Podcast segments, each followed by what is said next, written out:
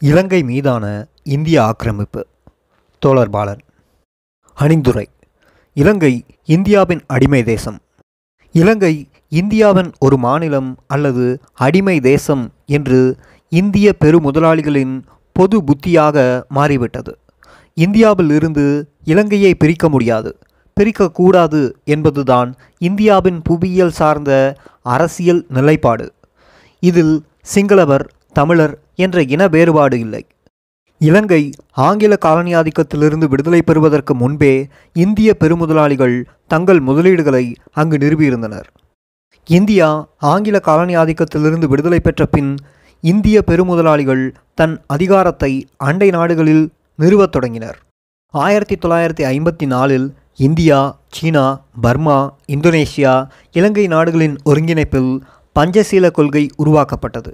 இதில் அடிப்படை கொள்கையாக ஆசியாவில் உள்ள ஒரு நாடு மற்ற நாடுகளை ஆக்கிரமிக்காதிருத்தல் மற்ற நாடுகளின் உள் சிக்கல்களில் நுழையாமை அமைதியான வாழ்வுக்காக இணைந்து போராடுவது என்ற அடிப்படையில் பஞ்சசீல கொள்கையை நடைமுறைப்படுத்துவது என முடிவு செய்யப்பட்டது. ஆனால் அந்த கொள்கையை இந்தியா அப்போதே கைவிட்டுவிட்டது. பஞ்சசீல கொள்கையின் பிதாமகன் என்று பீற்றிக்கொள்ளும் இந்தியாவின் நேரு தன்னுள் உறைந்து போயிருக்கும் அதிகார திமிரு இந்திய ஆதிக்க வெறியும் இந்தியாவை பலமிக்க அதிகாரமிக்க நாடாக உருவாக்க வேண்டும் என்ற வெறி அவரிடம் அதிகம். அதே நேரத்தில் சனநாயகம் சோசலிசம் என்ற தேன் தடவிய பொய்யான சொற்கள் பேசி சிக்கிம் பூட்டான் போன்ற நாடுகளை தன் இராணுவ பலத்தால் இந்தியாவோடு இணைத்தார். இந்துக்களின் தேசம் நேபாளம் என்று கூறி இந்தியாவின் அடிமை நாடாக இணைக்க முயற்சி நடந்தது. இன்னும் நடந்து கொண்டு இருக்கிறது. ஆனால் நேபாளத்தை இந்தியாவோடு இணைப்பதற்கு சீனா ஒரு தடையாக இருக்கிறது. அதே நேரம் இலங்கையை இந்தியாவோடு நேரடியாக இணைக்கும் முயற்சியில் ஈடுபடவில்லை. ஆனால் தன் அதிகாரத்தை தொடக்க காலம் முதல் நிறுவி வருகிறது. இலங்கையில் இந்தியாவின் முதலீடு எழுபத்தி ஐந்து சதவீதம். அது இன்று வரை நீடிக்கிறது. இப்போது பல நாடுகள் முதலீடுகளை செய்துள்ளன. ஆனாலும் இந்தியாவின் ஆதிக்கம் மட்டும் குறையவில்லை. என்பதை இந்நூல் பறைசாற்றுகிறது. இந்திய முதலாளிகளின் லாப வேட்டைக்கு சிங்களவர் தமிழர் என்ற வேறுபாடு இல்லை என்பதை சுட்டிக்காட்டுகிறார். இலங்கையின் பொருளாதார வளர்ச்சிக்கு தேயிலை உற்பத்தி முதன்மை இடத்தை வகிக்கிறது என்றால் மிகையில்லை. ஆனால் ஒவ்வொரு தேயிலை செடிக்கு அடியிலும் ஒரு தமிழன் உயிர் புதைந்துள்ளதை இந்தியாவில் வாழும் தமிழர்கள் அறிவார்களா? தமிழகத்தில் சில முட்டாள் தலைவர்கள் சொல்கிறார்கள் இந்தியாவின் பாதுகாப்புக்கு ஆபத்து சீனா மூலம் ஏற்பட போகிறது. அதனால் தமிழீழ மக்களுக்கு உதவுங்கள் நமக்கு காப்பாக இருப்பார்கள் என்று. தமிழீழ மக்களை கூலி ஆட்களாக பயன்படுத்தும் தமிழக ஈனப்பிறவிகள் தலைவர்களை தமிழீழ மக்கள் நம்புவது அரசியல் அறியாமை என்றுதான் சொல்ல முடியும். இந்திய அரசு தமிழீழ மக்களை மட்டுமா படுகொலை செய்தார்கள்? இல்லை. இந்தியாவில் காஷ்மீரிகள் சீக்கியர்கள் நாகர்கள் மணிப்பூரிகள் அசாமியர்கள் தமிழர்கள் இப்படி நீள்கிறது பட்டியல். இந்தியாவின் கொடுங்கைகள் செய்த கொலைகள் வரிசையில் இலங்கையில் தமிழர்கள் சிங்களவர்கள் வேறுபாடு இல்லை என்கிறது இந்நூல். இந்திய அரசு தன் முதலீடுகளை காக்க யாரையும் எந்த இயக்கத்தையும் அளிப்பதற்கு தயக்கம் காட்டியதில்லை. ஆயிரத்தி தொள்ளாயிரத்தி எழுபத்தி ஒன்று இலங்கையில் ஏற்பட்ட ஜேபிபி புரட்சி இயக்கத்தைச் சேர்ந்த ஆறாயிரம் பேரை கொலை செய்தது இந்திய இராணுவம். ஆயிரத்தி தொள்ளாயிரத்தி எண்பத்தி மூணில் தமிழ் இயக்கங்களுக்கு ஆயுத பயிற்சி கொடுத்து சக தமிழ் இயக்கங்களை சிங்கள மக்களை கொலை செய்ய திட்டமிட்டதையும் ஆயிரத்தி தொள்ளாயிரத்தி எண்பத்தி ஏழில் இந்திய அமைதிப்படை என்ற பெயரில் ஆயிரக்கணக்கான தமிழீழ மக்களை நூற்றுக்கணக்கான பெண்களை பாலியல் வன்செயலால் கொல்லப்பட்டதையும் பதிவு செய்துள்ளார். மேலும் தமிழீழ பகுதிகளில் பலாலி விமான நிலையம் நீட்டிப்பு சம்பூர் அனல்மில் நிலையம் மின்சார ஒப்பந்தம் காங்கேசன்துறை சிமெண்ட் தொழிற்சாலை இந்திய மருத்துவமனைகள் தனியார் பல்கலைக்கழகம் தொடர்வண்டி பாதை ஒப்பந்தம் எட்கா ஒப்பந்தம் மன்னார் எண்ணெய் வளம் கனிம வளங்களை கொள்ளையடிக்க ஒப்பந்தங்கள் இப்படி இலங்கை முழுக்க அதிகாரத்தையும் ஆக்கிரமிப்பு செய்து வருவதையும் தென் ஆசியாவின் பேட்டை ரவுடியாக இந்தியா வலம் வருவதையும் ஆவணப்படுத்தியுள்ளார். விடுதலை புலிகள் இயக்கம் இருக்கும் வரை தமிழீழ பகுதியில் இவர்களால் காலுன்ற முடியவில்லை என்பதையும் முள்ளிவாய்க்கால் போர் முடிவுக்கு பின் அங்கு நடக்கும் மாற்றங்களையும் மக்களுக்காக போராடுகிற இயக்கம் அளிக்கப்படும்போது அந்த மக்களின் மாண்புகளும் விழுமியங்களும் அளிக்கப்படும் என்பது எழுதாத உலக நியதியாக மாற்றியிருக்கிறார்கள். ஆம் தமிழீழ மக்களின் வழிகளும் துயரங்களும் எந்த சொல்லிலும் நாம் எழுதிவிட முடியாது.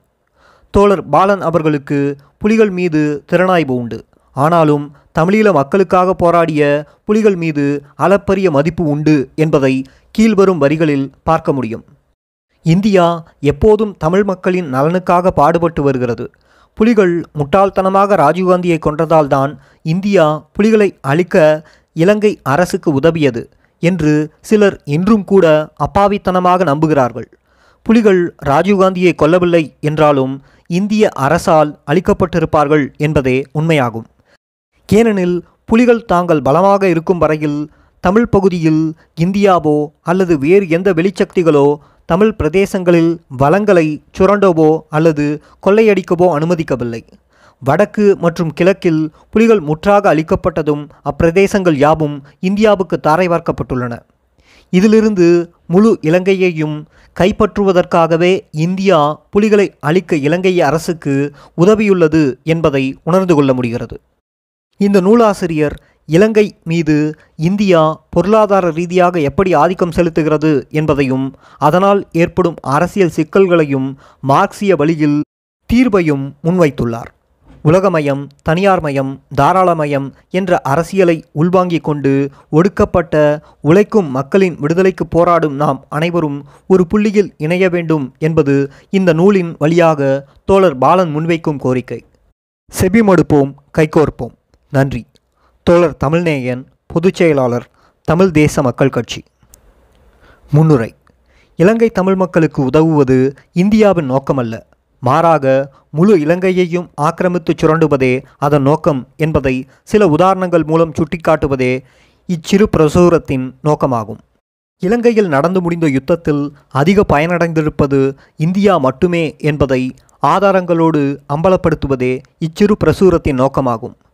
இத்தனை அழிவிற்கு பின்பும் கூட இத்தனை அழிவிற்கும் காரணமான இந்தியாவானது இலங்கை தமிழ் மக்களுக்கு உதவும் என்று சிலர் கூறுவது தமிழ் மக்களுக்கு இழைக்கும் மாபெரும் துரோகம் என்பதை சுட்டிக்காட்டுவதே இச்சிறு பிரசுரத்தின் நோக்கமாகும்.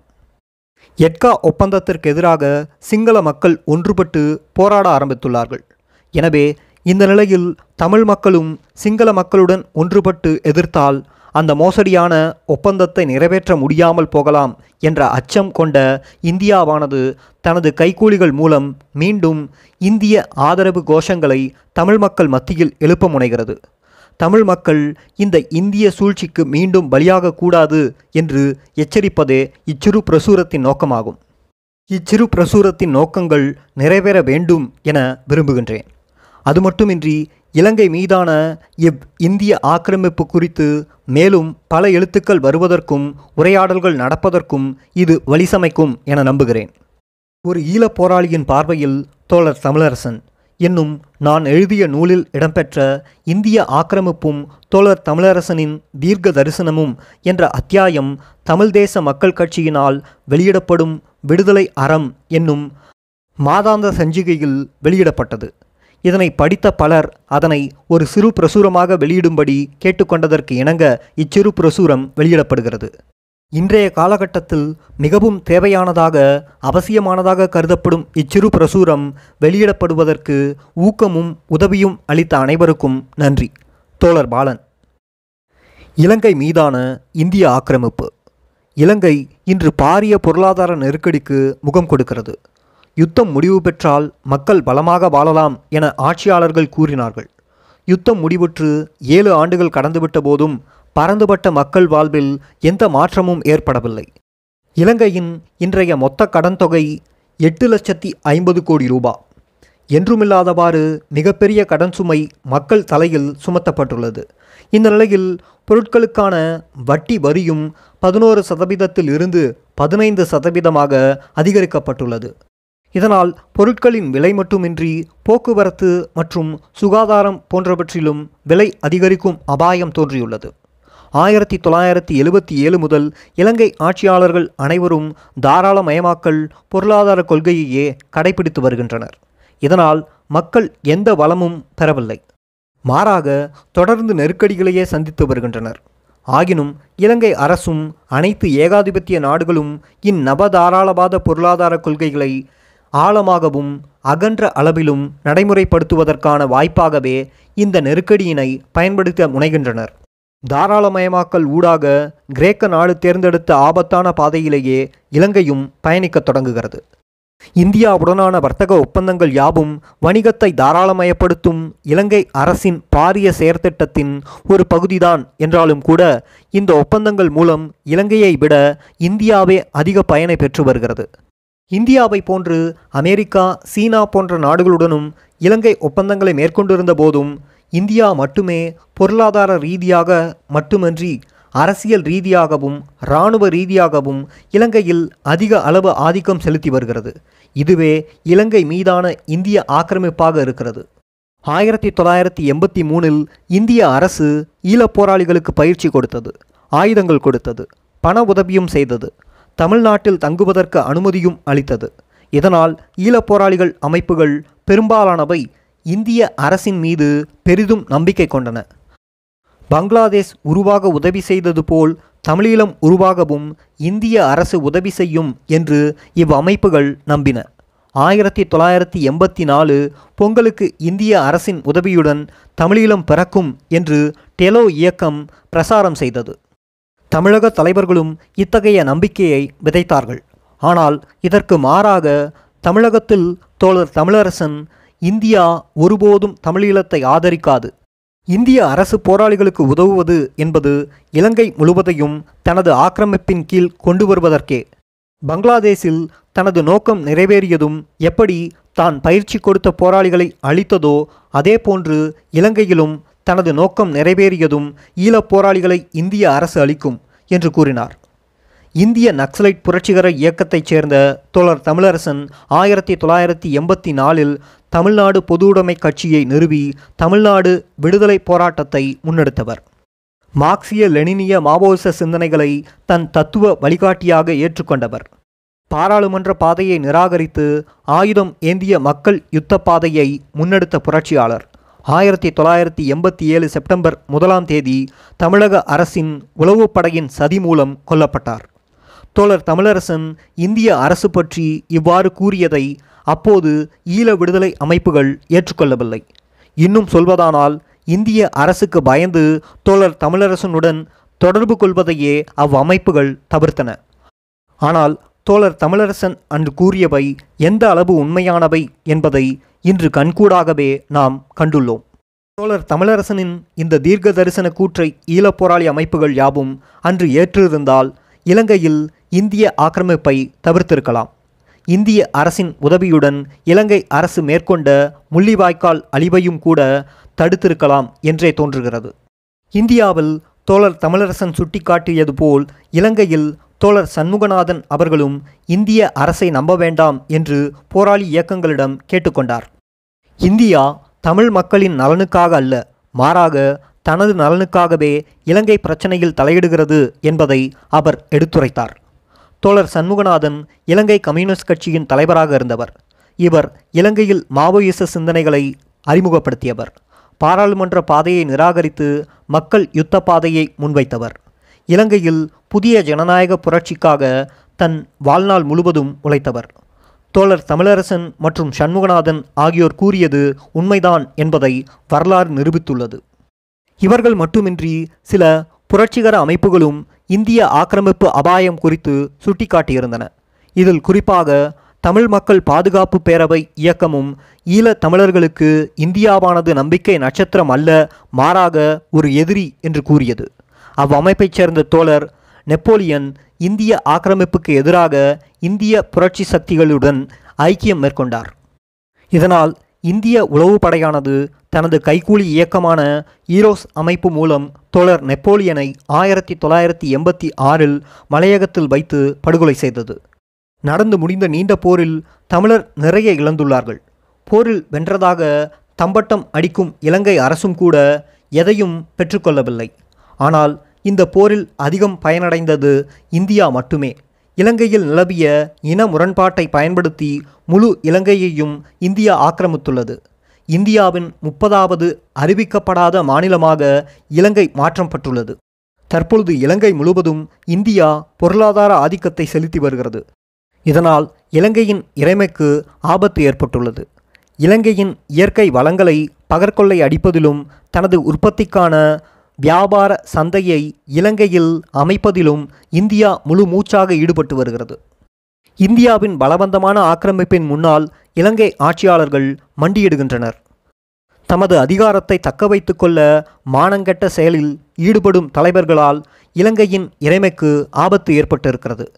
இந்த இந்திய ஆக்கிரமிப்பை உணர்வதோடு அதில் இருந்து எப்படி விடுதலை பெறுவது என்பது குறித்து தமிழ் சிங்கள மக்கள் அனைவரும் சிந்திக்க வேண்டிய நிலையில் உள்ளனர்.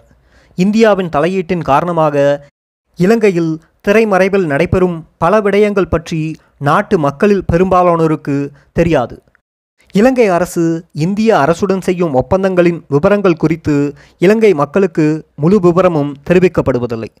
பத்திரிகைகளுக்கு மட்டுமல்ல பாராளுமன்ற உறுப்பினர்களுக்கே இது குறித்த விவரங்கள் அறிந்து கொள்ள முடியவில்லை.